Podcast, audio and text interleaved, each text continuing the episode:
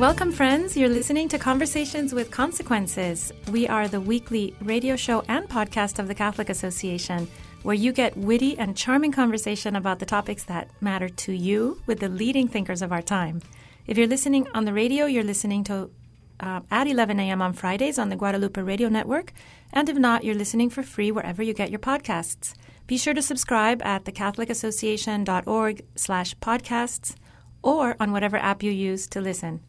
And today I'm your hostess, Dr. Grazie Christie, and I'm joined by my good friend and legal advisor of the Catholic Association, Andrea Picciotti Bayer. Hello, Andrea. Hi, Grazie. It's so great to be reconnected with you.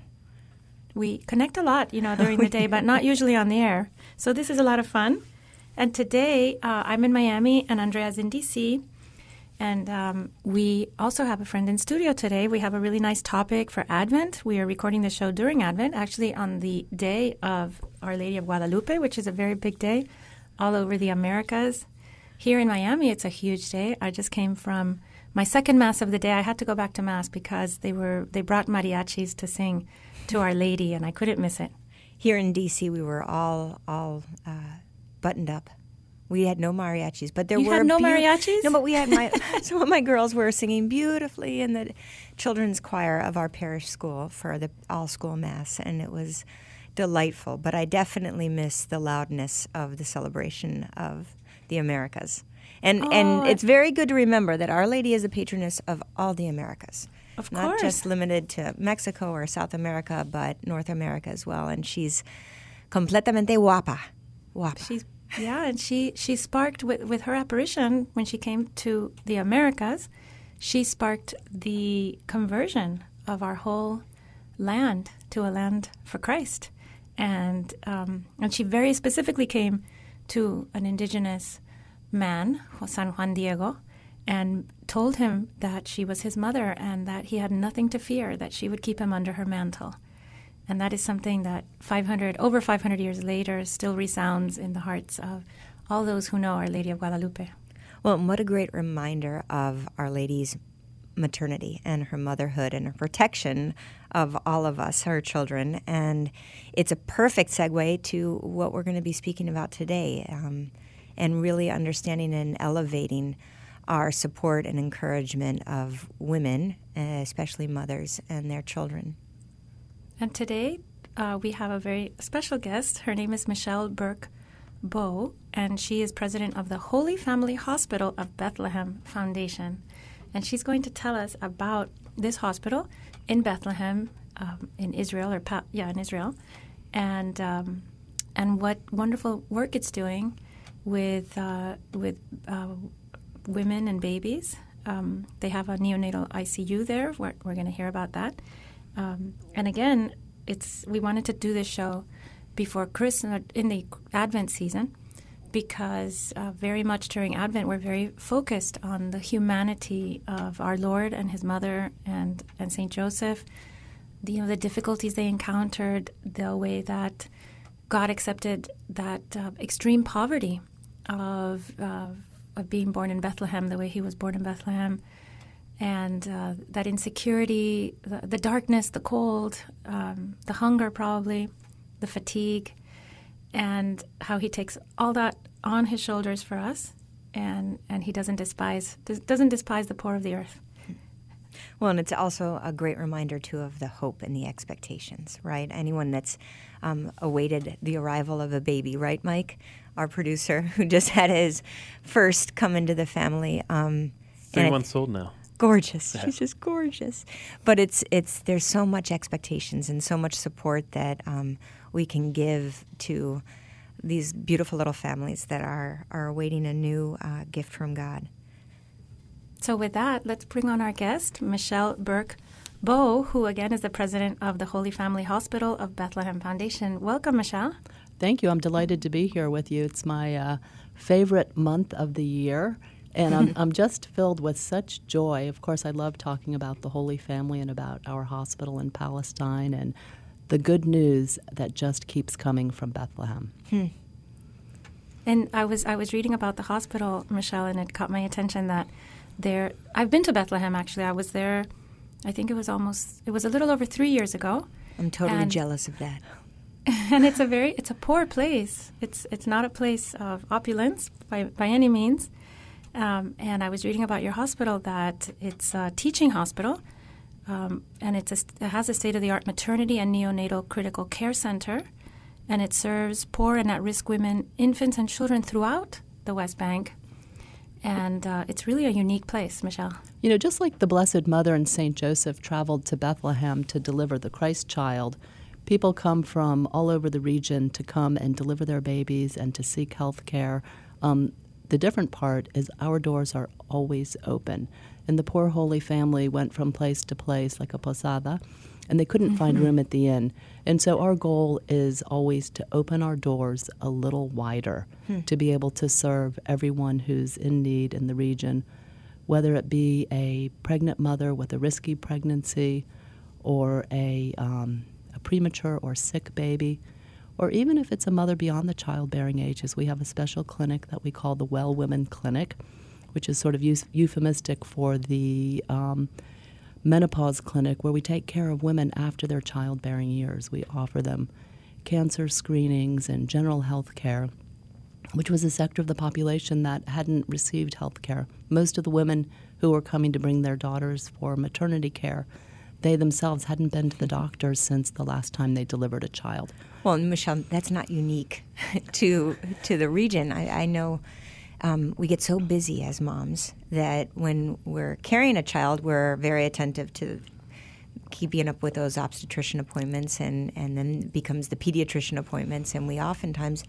forget about ourselves and the importance of our own health for the sake of not only caring for ourselves but also for our family. So that's what a great, wonderful um, extension of services. It's beautiful. It reminds me a little bit of Saint Anne, who um, was really so quiet, and we didn't see her mentioned in the Bible, but we do know that she was the grandmother of the Christ child, and she was there to look after Mary. Um, I'm sure forgetful of her own needs, and um, I just like to think of it as an extension of that when we go out into the desert with our mobile clinic to take care of the women of the desert who can't come to the hospital. And when we take care of the women who live in the town of Bethlehem who just haven't um, either had the means or the, um, the time or even just the um, habit of going to the doctor um, after they're finished having babies. Is our healthcare needs uh, going unmet in general in that region, Michelle? You know, it's a region that's getting poorer um, mm, by the day, really. Um, the occupation is difficult. Um, Bethlehem has the highest unemployment rate and the highest rates of poverty in Palestine outside of Gaza. Huh.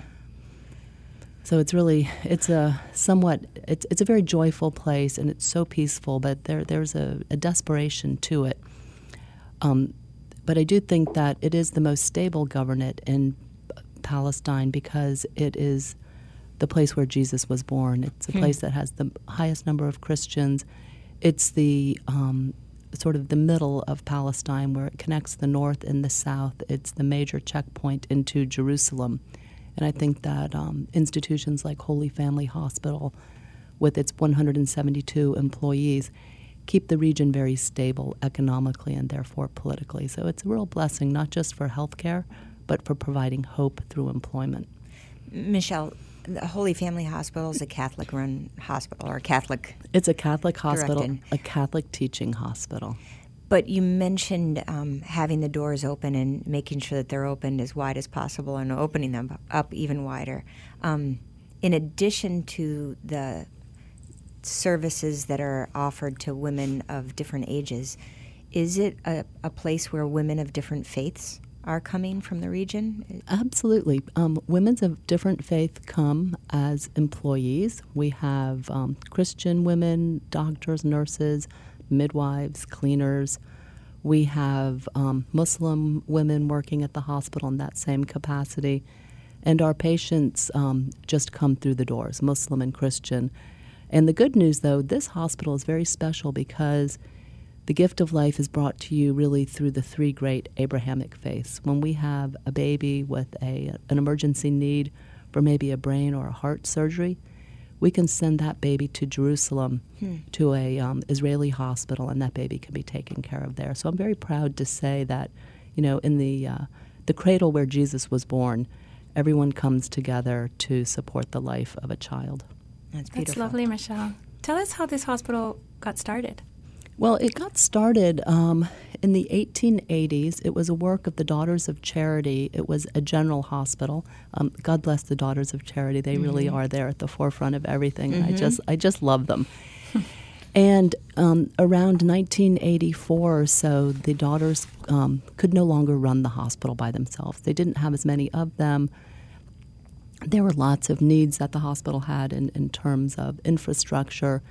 And so the good sisters do what good sisters always do in times of need. They picked up the phone hmm. and they called the Holy Father. Darn right. and they said, please, we need some help. We can't run this Great. hospital, but we don't want to lose this Christian presence. Mm-hmm. It's, a, it's a big, beautiful building there, right in the heart of Bethlehem. And the Holy Father didn't take a breath. He just said, be not afraid, as he'd said. the Order of Malta will do it. And this his, was this was John Paul II. This was John Paul II, and Wonderful. he called the Order of Malta and said, "You know, I have this hospital in Bethlehem that I need you to run." And of course, the order. Um, you is, never turned down the Holy Father. No, no, not at all. And so the answer was yes, comma, but let's do a study and see really mm-hmm. what the needs of the community are. So they worked with the um, regional officials and whatnot. And what they decided was the town of Bethlehem health wise and sort of spiritually, needed an infant and maternity hospital. So Wonderful. we we worked together and um, so before that it was a general hospital for it, all comers for, for everyone it, it did deliver mm-hmm. some babies but it just did the whole gamut and um, you know since that hospital was opened a few others opened and really what they needed was this specialty hospital mm-hmm. and so his next phone call was to the dear Cardinal of Washington, D.C. In those days, it was Cardinal Hickey. Mm-hmm. God rest his soul. And the Holy Father said to Cardinal Hickey, Can you please go to Bethlehem and take a look? And so he flew out to Bethlehem with his then um, priest secretary, Father Barry Knestout, who's now the Bishop of Richmond. Hmm. And they had a very quick 36 hour trip and they fell in love.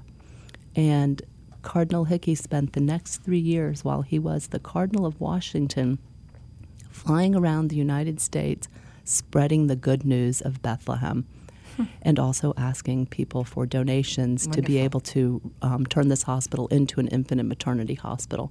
So, I imagine the, the word Bethlehem is uh, magic when you are asking for donations for a baby hospital, right? you know, it just sings to everybody's heart. Yeah. It's just such a um, just such a beautiful place. You know, when you walk in through the checkpoint, the checkpoint itself is militarized and um, it, it's not entirely pleasant. But once you step into Bethlehem, it's really you can feel the presence of King David, hmm. the three kings, the Holy Family. Um, the holy innocents. I mean, it's really it's just such a um, a spiritually powerful place. Michelle, you'll have to forgive my ignorance, but did the Order of Malta have experience running hospitals before this request came? Absolutely, and that's why the Pope called us. The Order of Malta has been running hospitals for 900 over 900 years. Ha. So, Michelle, why so don't you knew, stop there? and why don't you go back a little and tell us about the Order of Malta now? Well, the know, history the, of the order. The Order of Malta began in Jerusalem, where there was a serving brother whose name was uh, Fra Gerard. He's Blessed Fra Gerard. And he was taking care of the Muslims, Christians, and Jews in a hospital in the um, Muristan area of Jerusalem. And if you've been there, it's in the old city, just around mm-hmm. the corner from the Church of the Holy Sepulchre. He, um, at the height of this hospital, there were a thousand beds for men, and on the other side of the street, a thousand beds for women. Hmm. And the rule Amazing. Of, it was beautiful. The rule of the order was that they were served by the knights of noble families from Europe who had come to the Holy Land to serve and to make pilgrimage, and the serving sisters served the women. The patients were served on silver salvers because silver is antimicrobial, hmm. and they were served first and they got white bread because white bread. Um, I know we eschew it today because it's not so healthy, but it's easier on your teeth and easier on your stomach. Yeah, yeah and for so for patients and everything else. yeah, and, and Michelle, was it was it, uh, it intended prim- when it was first built, the hospital for pilgrims who were making that pilgrimage to Jerusalem? It was actually built um, before or began before the um, big pilgrimages started, before the Crusades and whatnot, and so it was just there to serve the population. And you know, if you recall, those were in the dark ages of Europe, but um, in the Middle East, it was the days of um, Ibn Sina or Avicenna, where they had advanced medicine, and the but no um, hospitals. they don't do hospitals. They do medicine, right? They do medicine, but, um, also hospitals. hospitals. And you know, the Order of Malta had a um, medical school on the island in Malta, um, and the first woman graduated in the year 1772. wow. Yeah, so the Order of Malta has been at the forefront Yes, of definitely. taking care of people um, medically, but also providing great opportunities for women. No, that's wonderful.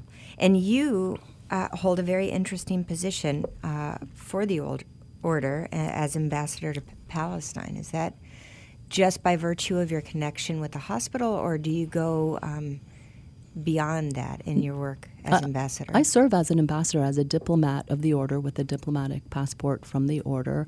And my role as an ambassador is to um, make sure that we have clear lines of communications between the order, the government of the Order of Malta, which is seated in Rome, and the government of Palestine.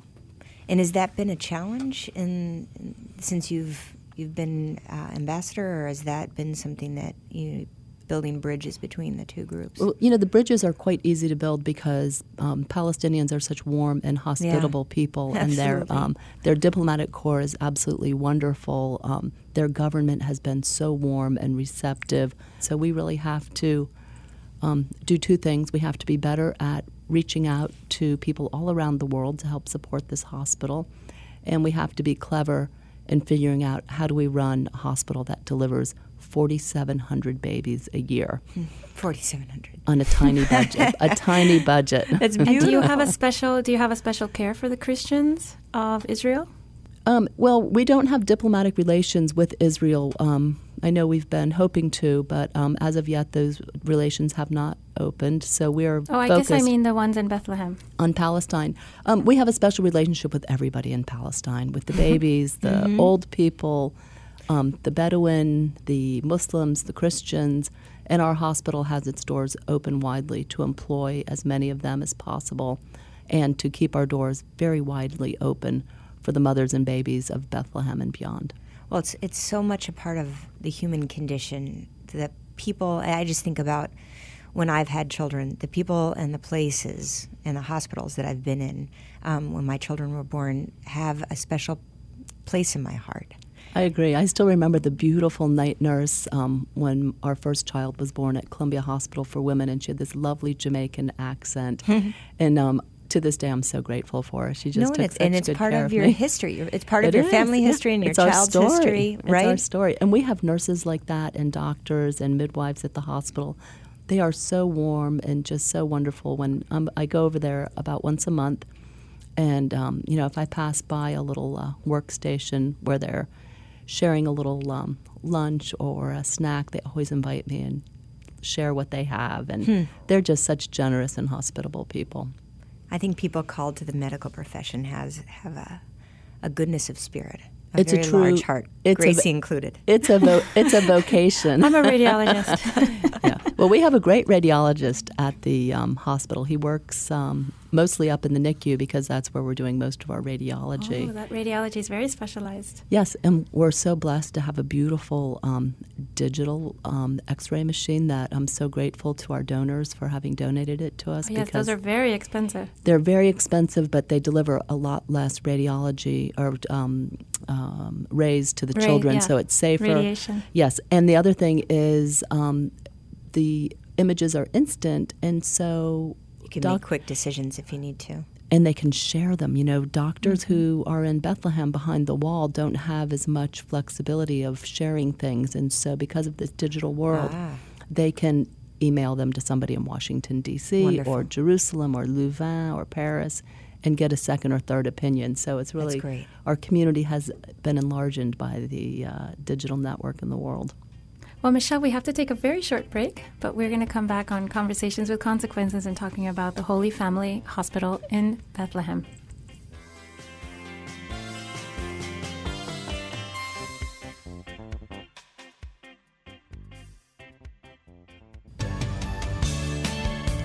Welcome back, friends. You are listening to Conversations with Consequences. This is the podcast and radio show of the Catholic Association. I'm your hostess, Dr. Grazie Christie, joined today by my colleague at the Catholic Association, Andrea Picciotti Bayer, our legal eagle, and also by a special guest, Michelle Burke Bowe, who is president of the Holy Family Hospital of Bethlehem Foundation. And she's telling us fascinating stories about this hospital in Bethlehem which uh, is dedicated to the women and babies of the area. They have a neonatal intensive care unit, um, which is a very special thing to have in that part of the world. It's the only one.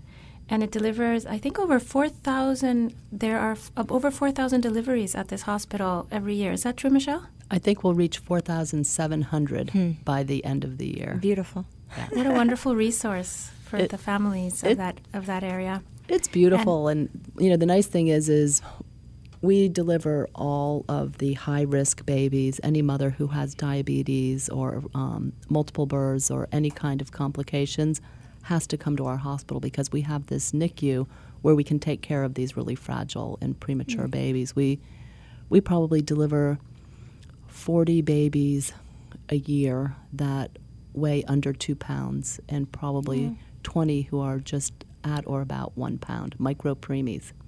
M- Michelle, my first was uh, a 30 week preemie, oh, tiny little nugget, yes. beautiful. He was ended up being a feeder and a grower, so he just, uh, but he did have some early um, medical interventions, and there was a lot of uh, effort trying to keep him in in the oven. But he's super headstrong, and uh, wouldn't have any of that at the end, uh, when he was released, I remember I would get these floods of um, bills.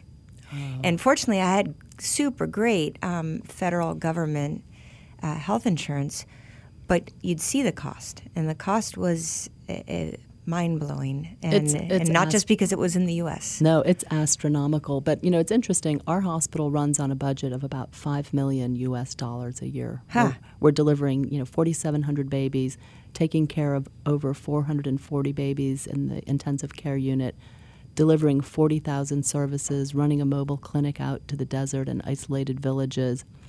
But the, the best news is, you know, we, we talked a little earlier about how, you know, Bethlehem is a poor region and it's mm-hmm. becoming more poor. And our hospital is committed to treating everybody without regard to need or creed. So when a woman walks in the door or a baby, they automatically have a subsidy of 50% thanks to our donors at Holy Family Hospital Foundation in Washington, D.C. Parishes across the nation, um, just interested people support us. And so those mothers know that they have that 50%. And some families are even poor. You know, the families in the desert, they don't have running water. Hmm.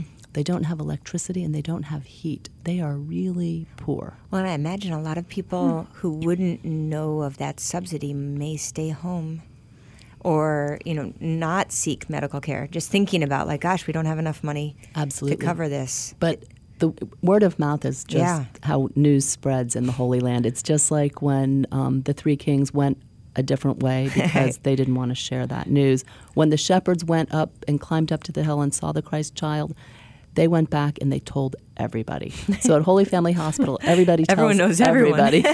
and so the women who are um, especially poor can talk to our social workers where they can get a sliding scale that goes, you know, between, you know, 49% all the way down to nothing because some some people just don't even live on the cash economy. They have animals and yeah. they're really subsistence. Mm-hmm. So everyone is taken care of. Um, I can't tell you the number of babies that I know who have spent four, five, and six months in the hospital, and, and oh. a family could never pay for that. Mm. And so we write, write most of it off. Um, sometimes, if it's a refugee, we'll get a little bit of money from the UN, from UNRWA. Um, and we have families that come and they bring us, you know, 100 shekels, you know, $25 a month, or they'll bring us um, baskets of sweets or mint oh, or just what they all can. they have. They give from their want, and they're so thankful um, for their children's health. And it's a very child-oriented society. Nobody leaves their babysitters home or their children at home with babysitters at night. Children come to weddings. Yeah. Funerals, baptisms, dates, you name it, the kids are always there. When you mentioned when we were talking off the air, Michelle, you mentioned that at your house, at this hospital, the babies, no matter what, how old they are or how big they are when they're born, they're always resuscitated. Is that so? You know, yes. Um, in Palestine, the age of viability is 26 weeks, and that means that you're not That's legally. very high. It is. Um, considering, you know, it's a middle income country, but at 26 weeks, um, that's when you're legally obligated to care for the child. Well, we're a Catholic hospital, and we are just so motivated to preserve and protect and esteem life that, um, you know, we've had babies that are, you know, 23 weeks and five days So- that have survived so beautifully. And it's, it's kind of interesting. I was driving with a doctor friend once up to Baltimore, and we were talking about um, the statistics at the hospital. And he looked at me and he said, You know, Michelle, if I didn't know you, I wouldn't believe your statistics. He hmm. said, You need to get a miracle documenter in there to document these statistics. These children do so well. Mm-hmm. We have not lost a mother since 2015. Oh, wonderful. It's a miracle. But you know, the top of our chapel has a 16 foot statue of Our Lady. Yeah, she's. Yeah, and it's the You me miraculous picture. medal. Yeah. And she looks right into the NICU. Her face goes right Oh. into the second window of the NICU, and she takes such good care of those babies. And I just think that, you know, given, you know, that we're 1,500 footsteps from the hospital to the manger where Jesus was born, that we just have a very special protection from Our Lady who takes care of these mothers and babies, takes beautiful care of our staff, and I think she also takes really good care of our foundation in Washington by mm-hmm. helping us find donors when we most need them. Well, I think she also found a really solid president. Oh. Michelle, can you repeat what you said about the 1,500 steps? It's 1,500 steps, if you're like me, about five foot four and a half inches, from the front door of our hospital right to the star that marks the very place where Jesus was born. Now, Oh, amazing. It's so beautiful. And in the Holy Land, there's lots of places where um, archaeologists and, you know, I don't know, historians say, well, this miracle happened right about in this area. But where Jesus was born, we know exactly where it is because hmm. Bethlehem was always populated. And everyone knew that's where baby Jesus was born. Nobody forgot. Nobody could forget. How could you forget? Yeah. What what a, I mean, with the heavens bursting with song and the angels and the glory. I mean, there there was never such an amazing thing happened in their whole mm-hmm. history, and nobody forgot. So right exactly to the spot was where Jesus was born, and um, that proximity just gives us such a blessing at Holy Family Hospital. When I visited Bethlehem three years ago, I was so overwhelmed by the thought that I was in just there, right where where this miracle had happened and, and our Savior had come to us. And it must be wonderful to work there and, and to be able to be there more. I'm so Are you blessed to go, and you know, sometimes I go and I'm in. I try to go to the grotto every day um, where Jesus was born um, for five five o'clock a.m. mass or five thirty in the 5 summer. a.m. Goodness. It, but how can you Incredible resist? you. How can you resist? and every once in a while, I'll go in in the afternoon, you know, when the crowds are kind of quiet, and um, just pray a little bit. And I see Muslim women there with their headscarves praying, and I can just tell by their affect and their age, they're praying to be married or they're praying for babies. And occasionally, and they know there's a place, a special place there. Yes, they know the Blessed Mother takes care of everyone. And I see older people, and sometimes they remind me of Simeon and Anna, hmm. that their whole lives they've saved up, or somebody maybe helped them to go to the Holy Land.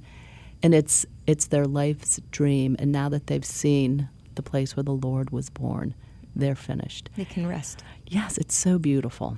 You mentioned um, caring for the children and the mothers, and one of the things I, I contemplate a lot at this time is Our Lady and her strength, and that she had great Saint Joseph by her side and the shepherds, but there weren't enough supports as as she should have had, um, and any woman should have when when about to uh, bring life about. And I was wondering if you could talk a little bit about the supports that your hospital gives to new mothers, especially new mothers who are coming from, you know, difficulties or without the kind of normal family supports that.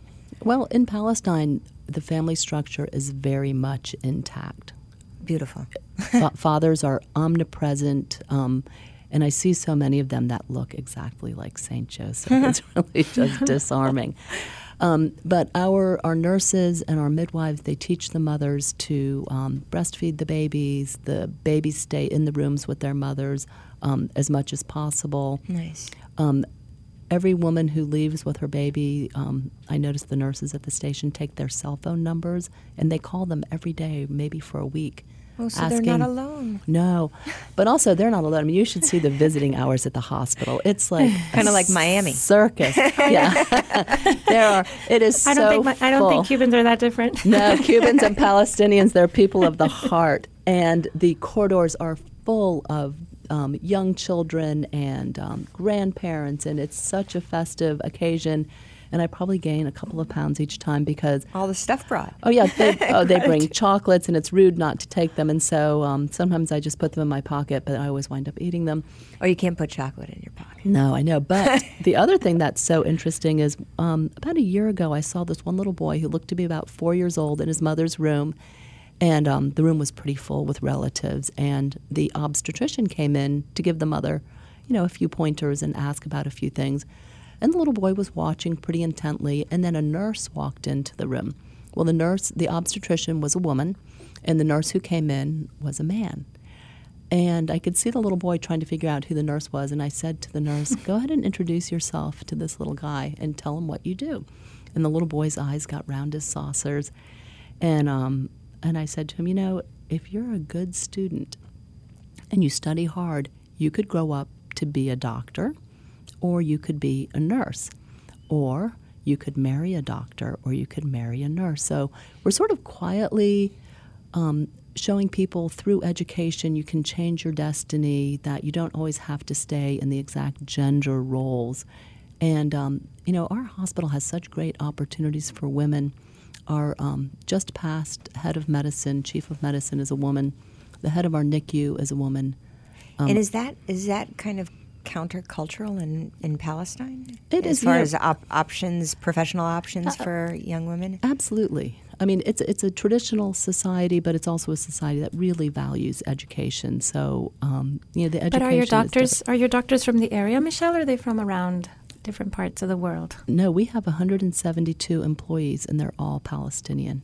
including the physicians? Of course, a neonatologist, everyone, and that's really important to us because if we just were to come and bring people from around the world, it would be you know edifying and wonderful for them, but we wouldn't be developing the Yeah, Palestinian economy. And you know, the Palestinian have been educated people for centuries, Mm-hmm.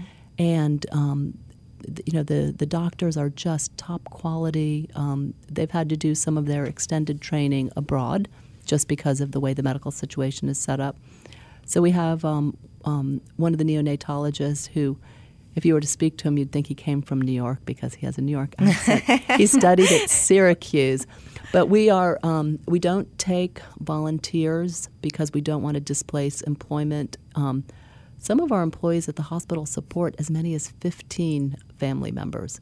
So it's sure. really Oh, wow. crucial to provide that employment.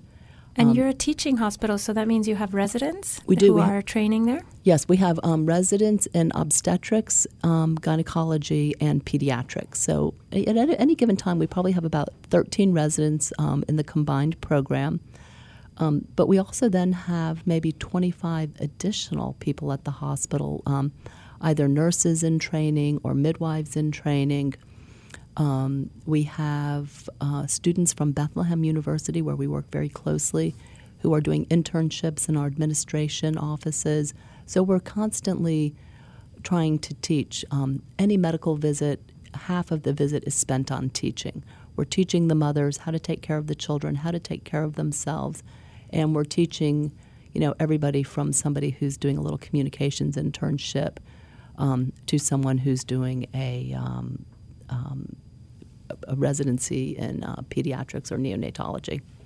Michelle, um, you mentioned earlier, I think in the first segment, about the, the second and third opinions that are made possible because of the digital Yes. uh, ec- uh, ultrasound or X-ray or radiology work that you have, especially in the NICU. Do you have kind of this support system beyond Palestine, and, and how if there are medical professionals that are they're able to lend their support and expertise to be able. Ab- absolutely. You, you- know, since um, Bethlehem is surrounded by a wall, Yeah. um, we have had to um, be really careful to um, come up with ways to do continuing medical education. So we will bring in an international group of medical professionals, um, professors, to do a teaching stint, and we have what we call scientific days, where we'll have um, eight sort of lectures, classes during the day, and we'll invite not just our hospital because we're generous. We invite the entire West oh, Bank that's wonderful. to come and listen to whatever the topics of the day are. And what's so interesting, I was at one, and one of the students was sort of whispering to another, and I said, "Oh, what's going on?" And she said, "Look, it's Dr. Arduini. He wrote my textbook." Huh. and he was a very famous doctor from Italy. Superstar. Yes. Wonderful. Yeah, and so we really try to bring in the best and the Yeah. brightest because um, most Palestinians don't have the right to travel freely. And so we bring the education them. to them. And so that day she left with a very special card in her pocket, Hmm. which was the business card of Dr. Arduini. That's wonderful. And so now, if she has a um, question, she can um, send him lab results or send him a uh, an image, and um, it opens the the community to the whole world. Does the hospital have a, a enjoy a really good reputation? Oh yeah, the hospital is just so well known. It's um, I can't go anywhere without um, being stopped in the streets and people thanking us for the hospital. It's really um, to work there just gives people so much um, stature in the community because it's such a highly regarded hospital, and um, women will pass a number of hospitals to get to Holy Family Hospital. One woman I met. Um, called it a little too short, and she passed two hospitals and delivered her baby in the car, trying to get to Holy Family.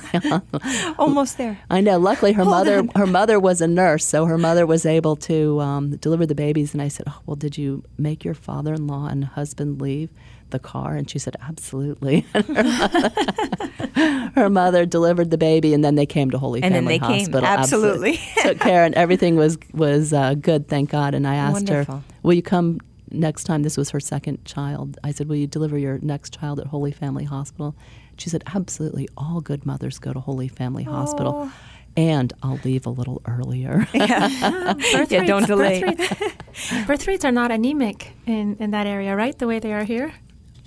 no, people love to have babies. Um, you know, there, there's just not that same um, fear of, um, you know, This more trust. Responsibility. yeah, or just I mean, it, they just they just welcome babies. One family um, that I was with, they were just celebrating with such great joy the birth of their, I think it was their sixth child, and he was a little boy who was born with a lot of health complications. But they had five daughters, and so they were just so overjoyed to have a son.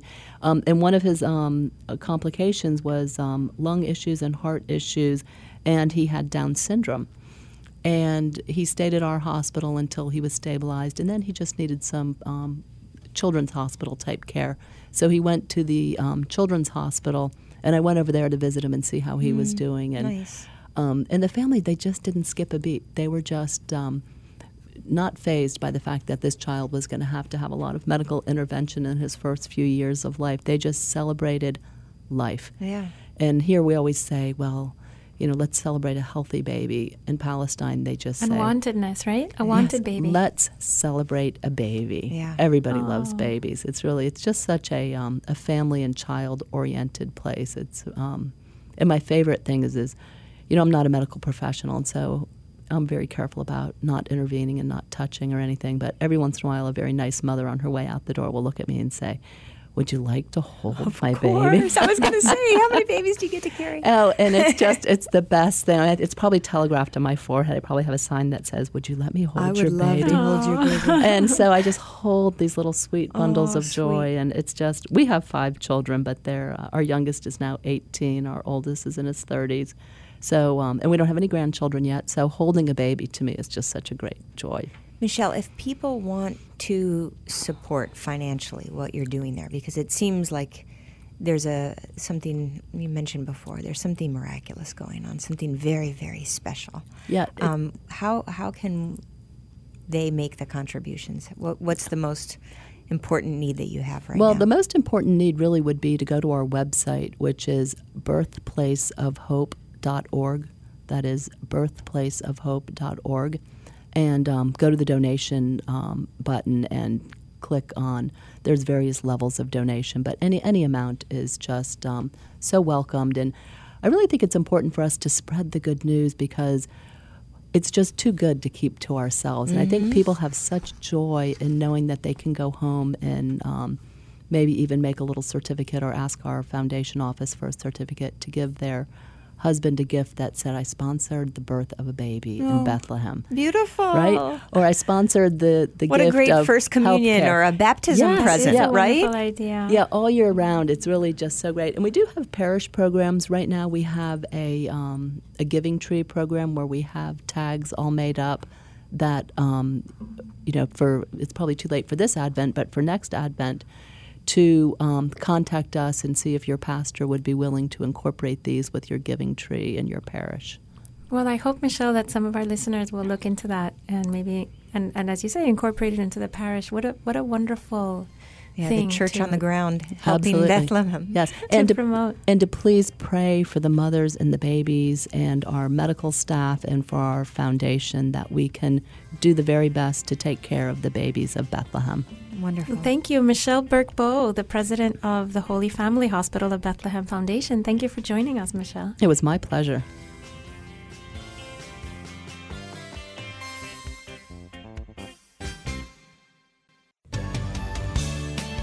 Every morning, the Catholic Association reviews all the latest news and sends our subscribers a carefully curated collection of the most important news of the day.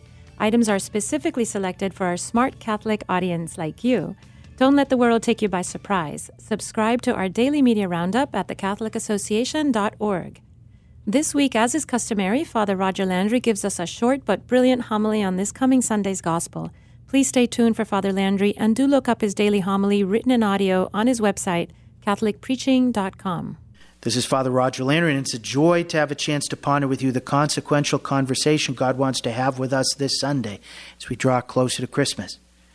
Human life, as we know, it's difficult to have a meaningful conversation when we don't know the name of the person with whom we're speaking. Similar with God. God doesn't want us trying to converse with Him as some type of cosmic higher power or generic force. Throughout salvation history, we see God revealing His name. He reveals Himself to Moses, Yahweh, I am who am, as well as the God of Abraham, the God of Isaac, the God of Jacob, showing how much He wants to have a personal relationship with each of us. This Sunday, we will see revealed the names with which Jesus wants us to relate to Him, so that we will be able to call upon the Son of God and have a personal bond with Him. Both of these names help us to ground our relationship with the Son of God on what He seeks to do in us. First name we encounter is Emmanuel. Throughout the season, we're singing, O come, O come, Emmanuel. We need to know what we're praying. There's a dramatic scene in Sunday's first reading. Isaiah the prophet goes out to see King Ahaz of Judah during the time when the capital of Judah, Jerusalem, was being sieged by the kingdoms of Israel and Syria. Ahaz is about to make an alliance with the brutal kingdom of Assyria so that the Assyrians would come to liberate Jerusalem. Isaiah goes to tell Ahaz not to seal that alliance, but to have more trust in God than in the Assyrian king. Isaiah told him that God would give him this sign A virgin shall conceive and bear a son and shall name him Emmanuel. Regardless, Ahaz rejected the sign, ignored God's counsel through the prophet, and formed the alliance with the king of Assyria the first in a cascade of bad choices that eventually led to the destruction of Jerusalem and the Jewish exile. The true and definitive fulfillment of the sign given to Ahaz, however, we see in the gospel. Seven centuries later, in describing the miraculous event of Jesus' conception and birth, St. Matthew wrote, All this took place to fulfill what had been spoken by the Lord through the prophet. Behold, the virgin shall conceive and bear a son, and they shall name him Emmanuel, which means God is with us. But Jews pondering Isaiah's words never fathomed that the fulfillment would be anything more than the sign of a God who would bear all those attributes. That God would literally fulfill that prophecy in two ways that a virgin would conceive a child and remain a virgin, and that God with us would actually be God with us. That God would take on our nature and come to abide with us. That he would be descended from David according to the flesh, Sunday second reading, and the very Son of God. The fulfillment of this prophecy would not just be a sign that God was on our side, but actually the signified presence of God at our side. This would make the sign announced by Isaiah a sign for all times. God has given us this enduring sign that even when we're experiencing tremendous human difficulty like Ahaz, we're never abandoned. God is with us. God is, of course, with us in many ways through creation, through grace, through Scripture, through His image in others, through those He has sent out to act in His very person, through His mystical body, the church. But there's one way above all others by which Christ remains in us. We have to confront with joy the practical consequence of this as we approach Christmas. Jesus truly and substantially present for us in his body and blood. The Eucharist is Emmanuel, God with us. Same God who was in Mary's womb, we receive in our bodies at Holy Communion. Same Jesus whom the wise men traveled such great distances over months to adore. We have the same privilege to worship. And all we have to do is hop in our cars and drive short distances. The question is whether we take that presence of Jesus as seriously as they did, and, or whether we take it for granted. God is with us, but do we make the effort to be with Him? Second great name shows us that there's a purpose to God's presence. God with us doesn't come along to leave us where He finds us, He's come to lift us up, literally to raise us from the dead. He was born so that we might be reborn and live a new life with Him. This is attested to in the name the angel tells St. Joseph to give the Son of Mary. You are to name him Yeshua. This name, Jesus, the Greek translation of the Hebrew Joshua, means God saves. And the angel tells Joseph quite clearly what God, through this infant, will save the Jews from. He will save his people from their sins. God is with us, therefore, for the purpose of saving us from our sins. The Son of God didn't become God with us merely to hang with us, as the teenage colloquialism goes, but to hang for us. He took on our human nature so that he could give that nature as expiation for your and my faults. And this is something that is constantly in the present tense. Emmanuel means God is with us, not God was with us. Jesus means God saves, not God saved.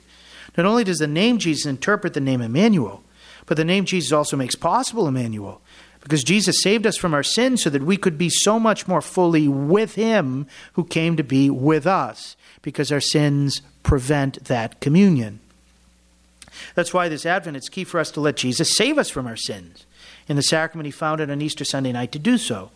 Our appreciation for Jesus coming into the world is directly dependent on whether we realize we need Him, that we're sinners in need of a great Savior and whether we come to receive the medicine of His mercy in the way He Himself established. As we prepare for Christmas, it's not only a time to prepare gifts for others as a tang- tangible expression of our Christian love for them, it's also a time when we focus most on the gift God wants to give us and prepare ourselves to give ourselves to Him in return.